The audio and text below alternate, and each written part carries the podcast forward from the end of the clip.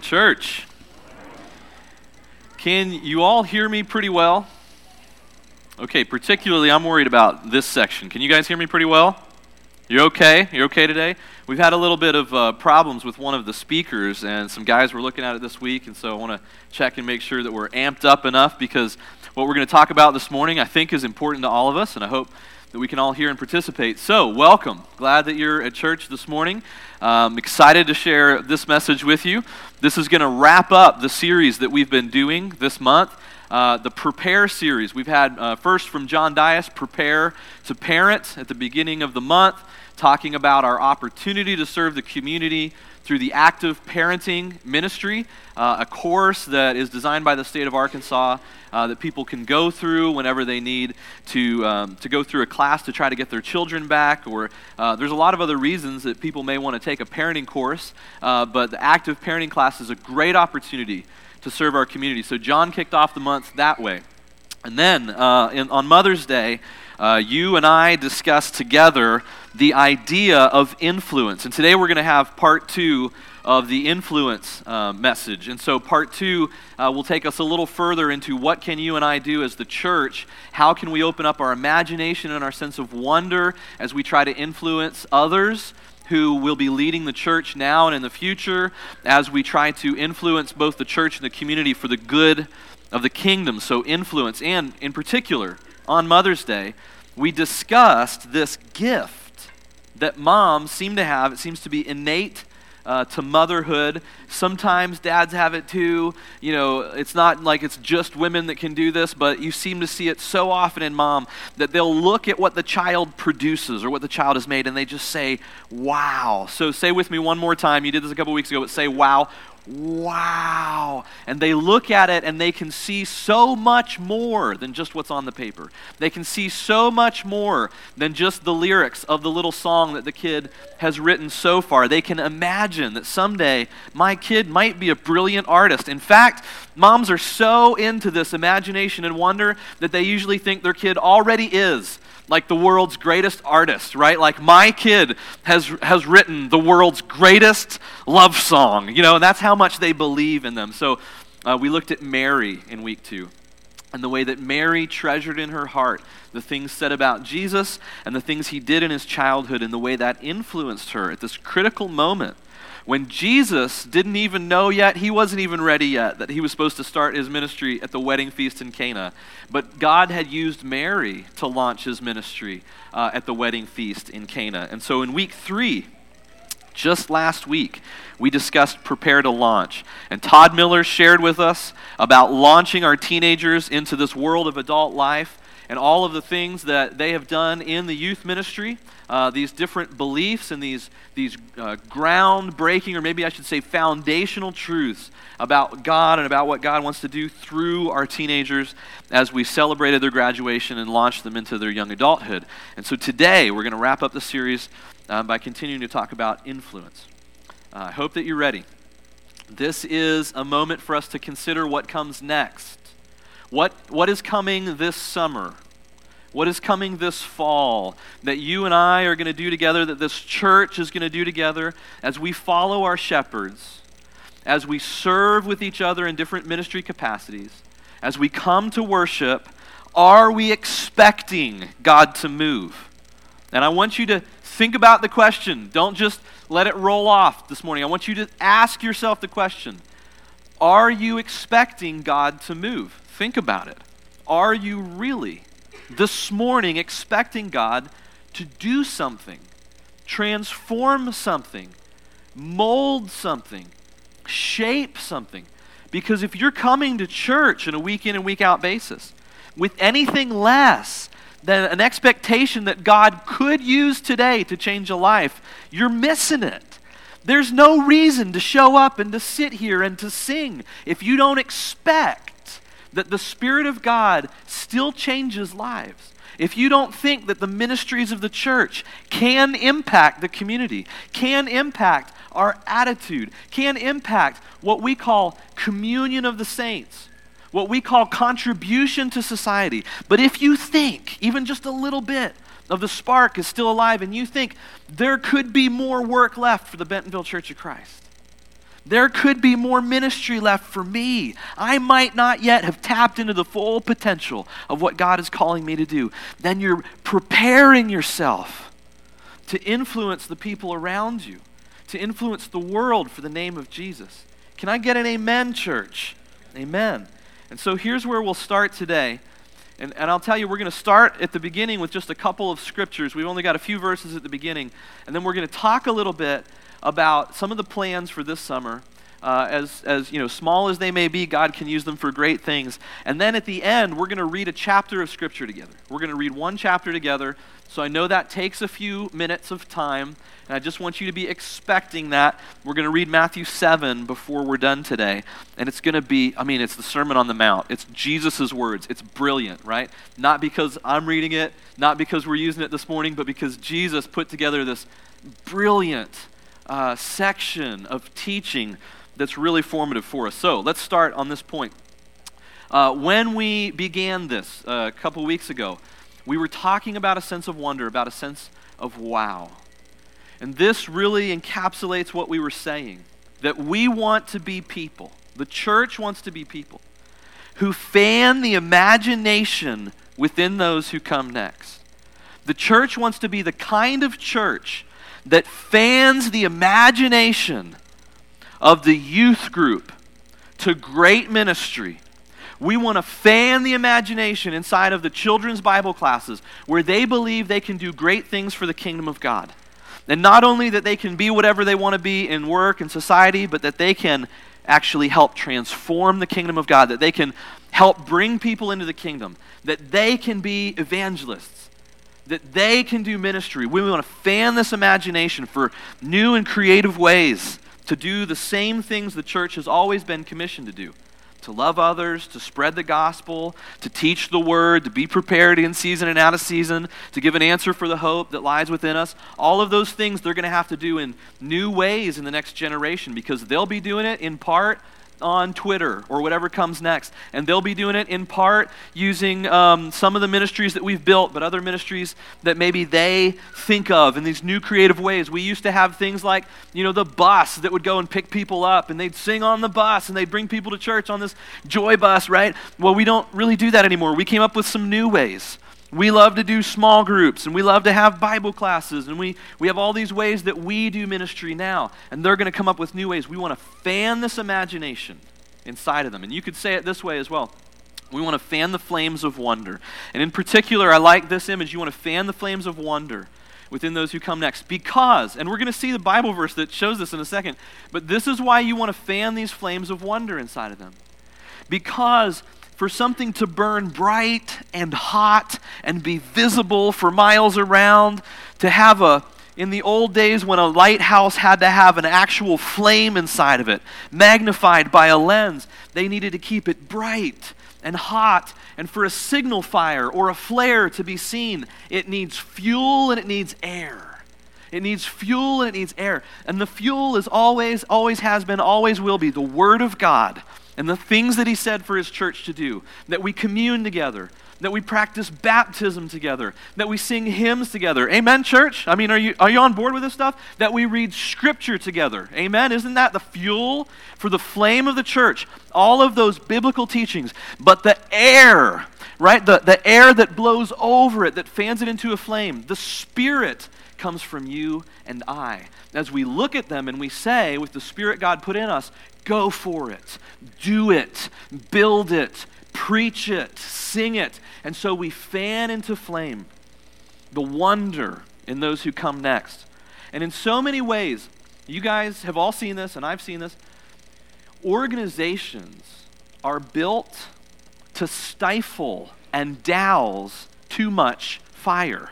Organizations are built to keep things from turning into a wildfire, a dumpster fire. So, the reason in, in the corporate world that there's regulations and that there's HR and that there's procedures and red tape, all of those things in the corporate world, is to keep every idea from turning into a wildfire and destroying all of the work of the organization. So, wonder is like a match, but organizations are like a bucket of water. And that's on purpose. And they have to choose carefully which flames they fan and which ones they don't. And churches, you could call this fortunate or unfortunate, depending on your perspective, are much the same. Churches are built in a way that they keep things from getting way out of control. We don't want doctrine to get too screwy over on the left side.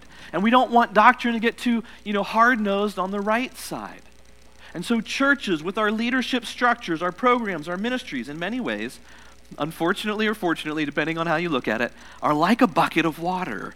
And so we have to be careful that we're aware of that. We're well prepared to put out fires. But are we prepared to fan into flame wonder? And here's the first scripture for us this morning Joshua chapter 3. I'd invite you to turn there in your own Bible. Uh, read along in whatever version you use, and this is supplied for you from the English Standard Version this morning. So, uh, Joshua chapter 3, verse 5.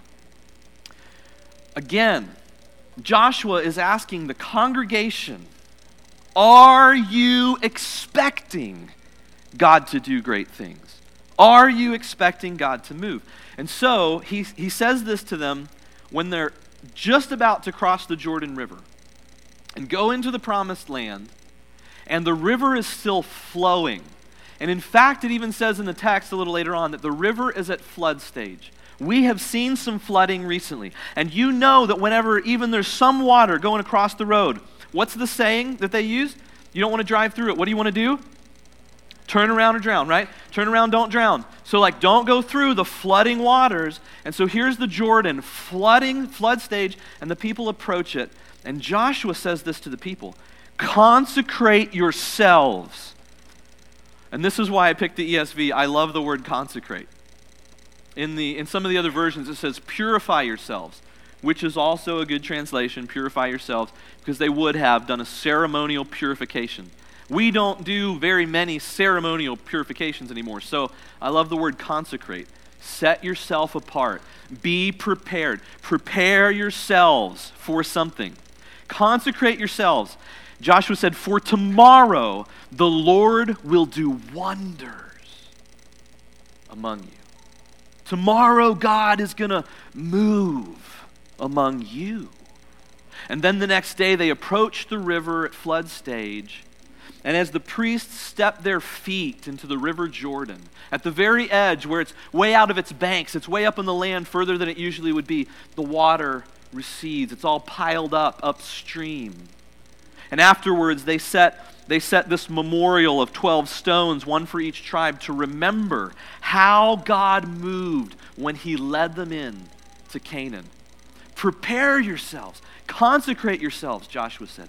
And I want to ask us, the church, especially those of us that have gone to church for 20 years or more, especially those of us uh, about a year ago would have been when I uh, celebrated my 20th year of being baptized into Christ. So I'm about 21 years now into this journey of growing and learning and having, you know, having times where my excitement for God is lower and times when it's greater and surviving those things and sticking with Jesus through it. And I can tell you that 20 years in, my expectation for the church is better and brighter than it ever was when I was five years in or 10 years in. I'm getting more excited, not less, about what the church can do. And I'm getting more excited, not less, about the future of our town and our society with Christians in it, even with all the things that seem to be falling apart around us because God is slowly teaching me. And I think many of you who have been in the church 20, 30, 40 years know this, and you want this too, that when we consecrate ourselves, when we act as if He's going to move, when we come to church expecting God is going to do something on Sunday morning, I'm not just coming, you know, ready to sit and watch or whatever, but I am going to be in the game this morning. I want to serve this morning. That God surprises us by doing wonderful things. Amen, church? Amen. And so, especially those of us who have been around for a while, consecrate ourselves every time that we come together for worship. We set ourselves apart. Maybe you, in your practices, you think about it some on Saturday night. You have a few moments of prayer and scripture when you think, tomorrow we're going to be in worship, and I want to be ready. Maybe it's in the morning that you just, you know, because you're mature and because you're older, you've kind of learned this and you've gotten to a point where you know my worst attitude moment of the week for years and years was in the car on the way to church. How many of you, don't raise your hands, but how many of you would admit, if it was a small enough group and a private enough session, that your worst attitude moment of the week is often the five minutes before you arrive at church? And so, some of you, as you've aged and matured, have learned this that on Sunday mornings you set yourself apart for a few minutes. That you have a moment with God where you consecrate yourself and you're ready for all of the family hullaboo, hullaboo and all of the craziness and all of the noise and all the things that'll go wrong, and you're ready because you want to go to worship and you're expecting it. Now, Jesus says something like this too. Jesus expects big things for the church. And so, turn to John 14 and look at verse 12. John 14, 12 because Jesus, as he's saying farewell to the apostles, as he's saying uh, that he is commissioning them to take the next steps in this ministry, that he's commissioning them to be and to lead the church to the 11, he said this. He said, I tell you the truth. Anyone who believes in me will do the same works I have done, and even greater works because I'm going to be with the Father. So take a moment and take this in. I tell you the truth. Anyone who believes in me will do the same works I have done and even greater works because I am going to be with the Father. Now, what did Jesus not say? Jesus did not say, as it's sometimes misunderstood, that only the 11 would do great things. That only the 11 apostles would do greater things, miraculously or whatever, than Jesus. He does not say that. What Jesus says very literally in both the Greek and the English, because they translated this really well, is that anyone who believes in me will do the same works I've done and even greater works. Anyone who believes in me, that includes you and I, that includes the church of 2017. Now, what else did Jesus not say? Well, this gets a little this gets maybe a little bit more into interpretation. What do we think he said? And I don't have time this morning to expound all of my reasons for saying my next statement, but I want you to listen to it carefully. This comes from um, a commentary that I was studying in preparation for this lesson, and I think that it captures very well what Jesus was saying and what he meant to say here. And this is what, uh, what I think he meant that we are going to be unleashing on the world as the church the kind of things that his works were pointing to the kind of things that he was revealing in his works. So it doesn't really matter if we make more wine than he did at the wedding of Cana, or if we feed 6,000 people instead of 5,000. That's really not the point of the statement. The point of the statement is we are going to create a place in the world called the church where expectation is alive and where people are fed meaningful food, both spiritual and physical. A place where people can go and know I won't have to be hungry. We're going to create a place where prayer is honored instead of just talked about. Jesus had big expectations. So let me read you this quote from the commentary. The kind of works that Jesus is talking about is the actualization of the realities to which the works of Jesus point, the bestowal of blessings, and the powers of the kingdom of God upon men and women, which the death and resurrection of Jesus have let loose into the world in other words, the people called the church are going to transform what community means, and they're going to transform what ministry means. They're going to transform what love means in even greater ways than what Jesus did in his humble three year long ministry as the Spirit empowers us to take the message to the ends of the earth. So here's the first takeaway from that Jesus has a sense of wonder for the church in the scripture.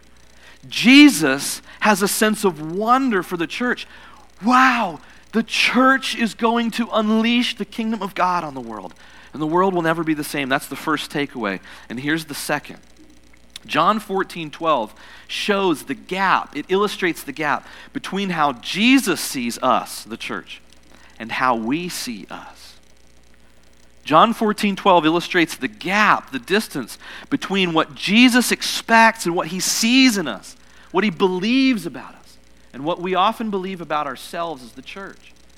So often, you would think that the church in the world had this expectation, like Eeyore, in, in, uh, you know, along with, uh, with Christopher Robin, saying, oh, you know, like, oh, bother. I just hope that we all make it to heaven. Or like Eeyore in his attitude in, in, this, in this, all of these stories where he always loses his tail and then he gets it back and he says, you know, they're like, aren't you glad? And he's like, yeah, I'm glad to have my tail back, but I suppose I'll lose it again. Or like Eeyore in all of these stories where Christopher Robin, with all this imagination, because Christopher Robin's playing with the toys, he's playing with the Tigger, and he's playing with Winnie the Pooh, and, and, and Piglet too, and, and then he comes across Eeyore, and this is where Eeyore every time is like, well, you know, I don't want to enjoy the sun too much. I suppose it'll rain tomorrow. And sometimes that's the picture the church has given to the world, or the world has, has received from the church, or whatever, and we need to take control of that narrative again. We need to take control of that narrative and be the people who say, you know what, it's raining today, but it is going to sun tomorrow in God's good world. Amen, church? And so we need to believe with Jesus that the gap, the oh, I hope we make it to heaven, is only the least of all of our hopes. But that the church not only is going to victoriously arrive with Jesus in eternity, but also in the meantime, we're going to drop off blessing and awakening and wonder for the world around us every single day. Jesus believed this because in all of these passages on the screen before you, he told us what our mission was and what our purpose was. And in Matthew 7 12, he says that we are to do unto others as we would have them do unto us. And he believed that you could do it. He believed that you could look at other people with the kind of love, dignity, and, and the appropriate kind of judgment, that you could look at them and you could treat them the way that you wish you had been treated. Jesus, again, we call that the great uh, commandment, right? Well, here's the great commission in Matthew 28 19 and 20. When Jesus believes that the church can go into all of the world, baptizing them in the name of the Father and the Son and the Holy Spirit, making disciples in the whole world, teaching them everything that He's commanded, and that He'll be with them powerfully to the end of the age. Jesus believes that about you and about me. And how about Jesus in Acts chapter 1? I mean, come on, baby. Like, this is the good stuff. In Acts 1 8, he says to those apostles and those who will come after that the Holy Spirit will come on you with power, and you will be my witnesses beginning in Jerusalem and Judea and Samaria and to the very ends of the earth. And guys, I am telling you, we might be getting close to the ends of the earth. The gospel has reached far into the earth, but we're still on the mission with Jesus today to get it all the way to the ends of the earth because there's pockets and places both in the far extremes of Korea and China and Russia and also in our backyard where the gospel is still penetrating and can with the help of the church. So, what are we going to do about it? What are we all going to do about it? And before I show some things that are on the next couple of slides, I want you to remember this. We're going to I can't say everything we're going to do, so we're going to still do all the really important things. We're going to meet for church and have communion and baptize people in the name of Jesus and read scripture and sing hymns and pray prayers and do all of those things in church and in our homes that we ought to be doing. We're going to keep having Bible classes and vacation Bible schools. We're going to keep having Green Valley Bible camps. We're going to keep going to Harding for Uplift or whatever other college we might visit. We're going to keep over and over and over ministering to our elderly, to our older, wiser, loved seniors, to our owls, and serving them because all of those things transform and have transformative power for the church. But we're also going to do some of these things. In June, we're going to have a one month preaching series called The Rest of the Story. Many of you might remember the old radio show, The Rest of the Story, in which a, a great character from history part of their early story would be unfolded before you. Uh, the radio host would tell you some things that were transformative in their early life, and then at the end would stun you with the name of which famous person it was. And as we get into the rest of the story, we're going to be looking at sacred rest. At the point of Sabbath, and yes, spiritual Sabbath is still for Christians today. Maybe not in the way of the Mosaic law, but it's meaningful that we work and leave it all on the field and then we rest and we completely rest. So many things in the world today, so many of the brokenness and the problems in the world can be attributed to the fact that people no longer rest. There's no sacred rest. And yet, in the middle of that, We don't want to become lazy and idle. So, how do we do all of that? Well, June, we're going to talk about it. And it's foundational to being a follower of Jesus to know how to work hard and rest well. And then in July, we're going to talk about biblical hospitality, about making room for others. Because whether it's in our church or in your homes, there is something about the spiritual gift of receiving people and being prepared for them and believing that every guest that walks into the doors of these church on a Sunday morning is a gift from God. Do you believe that, church? Believing that everyone who gets up and who, who tries to come and visit us, even though they don't know us, they've taken a big step and they've been very courageous, and we want to welcome them to visit with the church of God just like you would if you had a guest in your home. And the scriptures are replete with pleas for the church to show hospitality. It's all over the New Testament. And so in July, we're going to look at this. And it, it's encouraging to me for this one reason alone. Hospitality is my lowest spiritual gift, my personal lowest spiritual gift. Every time I've taken a spiritual gifts assessment, I rank lowest on hospitality. And so I rely heavily, not just a little bit, but I rely heavily on Jenna. I rely heavily on people with hospitality giftedness, on people who, who recognize someone else's discomfort and says to them, Let me sit with you. Let me walk you there. Let me show you where it's at, because that is just not my primary giftedness. And we're going to lean on each other as we expose and learn those things. And then in August, we're going to talk about uncommon community. And, and we're going to look at the communion meal and where it started in history and what it meant for the church and what it still means for us today and how it is radically equalizing amongst people who are so unequal in many other ways in life. And it's going to be a good thing for us to go through, and I'm excited about it. But also, uh, these activities that are coming at us. In June, we're going to roll out to all of you. In fact, this starts next Sunday, so get ready. You'll get an email this week if you're a church member with more information. We're rolling out a new app called Elexio. It's going to serve as our church database. It's our new behind the scenes infrastructure. And you go, well, okay, you know, why is that such a big deal? Or how does that ripple into the kingdom of God? Well, here's a couple of ways. We have wanted for a long time to have quality children's check in for our Bible classes to have safety for them where a mom and a dad knows where they've gone and the teacher knows who they belong to. But it's hard to do. It's hard to do because we've got classrooms in different places. And because we're not used to it, it's not part of our tradition. And so we have been studying with a team of people both the software and the hardware that we'll need to have a quality children's check in. And this app, even though it will serve you as a database, is the first step towards rolling out children's check in in a way that will be accessible, that'll be pretty easy, we hope, for everybody to figure out and check in on, on Sunday mornings into Bible class. But it's going to do other things beyond that as well. It'll serve you in your small groups and it'll serve you in your Bible classes in ways that are even better than the current software that we use so that you can do ministry with the people that you're praying with and writing emails to and helping them show up at time for small group or Bible class. It's going to be a lot easier using this app that we roll out. And then the next week, because we're coming at you fast, the Home Point Center has prepared some summer at home resources.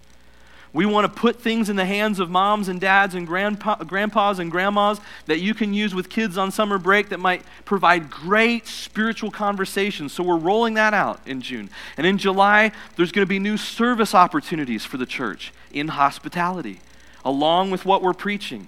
And then, of course, the check in services for children will begin in July. These might seem like small things on the surface, but God uses pebbles to kill giants and he uses nails to save souls.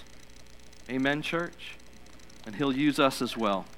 And so, this is where I want to leave you in our last couple of minutes. We're going to read a passage of Scripture. And as we read this, I want you to think about this phrase. In fact, I want you to say this phrase with me once or twice. ready? Be a student, not a critic. Be a student, not a critic. Let's try it again. I'll say it and then you say it. I'll say it first. Be a student, not a critic. Be a student, not a critic. There's a passage of Scripture that teaches us this, this spiritual ability to look at someone else or to look at an opportunity and instead of tearing it down, to say, What if it did change the kingdom? What if it did touch souls? What if it did reach into the places that we have been ineffective so far in reaching? And I'm going to read to you from Matthew 7, which is a well known passage to us, but I want you to think about how Matthew 7 can be read with fresh eyes, with a fresh heart, and an open mind. Here's all of the major sections in Matthew 7. Do not judge, and the, and the, and the stick in your eye, right? The sayings on judgment. Ask and seek and knock. The golden rule. Do unto others. The narrow way. There's a teaching about the narrow way. A tree and its fruit. How you'll know them.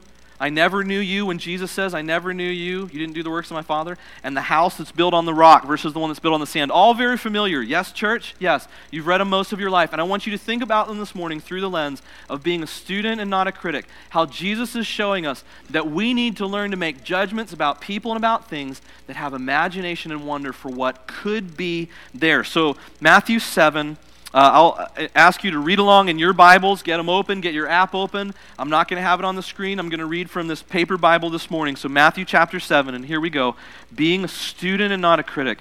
Judge not that ye be not judged. For with the judgment you pronounce, you'll be judged. With the measure you use, it'll be measured to you. In other words, the amount of grace you give others is what you'll get back. Why do you see the speck that's in your brother's eye, but do not notice the log that's in your own eye? Or how can you say to your brother, Let me take the speck out of your eye when there's a log in your own eye? You hypocrite, first take the log out of your own eye, and then you'll see clearly to take the speck out of your brother's eye. In other words, be a student, not a critic. Before you go criticizing someone else's sawdust in their eye, study the situation. Think about the situation. Ask yourself why it's so hard to see what's going on, and then remove the log from your own eye. Be a student, not only a critic. This doesn't mean we can't make decisions. It's an attitude process. Verse 6 Do not give dogs what is holy, and do not throw your pearls before pigs, lest they trample them underfoot and turn to attack you. Why? Because sometimes when you study the situation, you see that other people might not be prepared for all of these things. And so you do have to study and decide faithfully what's the right response in this situation. Be a student, not a critic. Verse 7 Ask, and it will be given to you.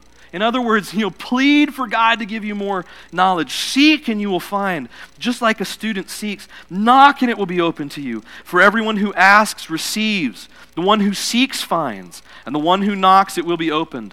Or which one of you, if his son asks for bread, will give him a stone? Or if he asks for a fish, will give him a serpent? If you then, though you're evil, know how to give good gifts to your children, how much more will your Father in heaven? Give good things to those who ask him. So be a student, not a critic. Ask for the good things for God. Seek knowledge instead of just speaking without it. And then verse 12, the whole crux of the passage.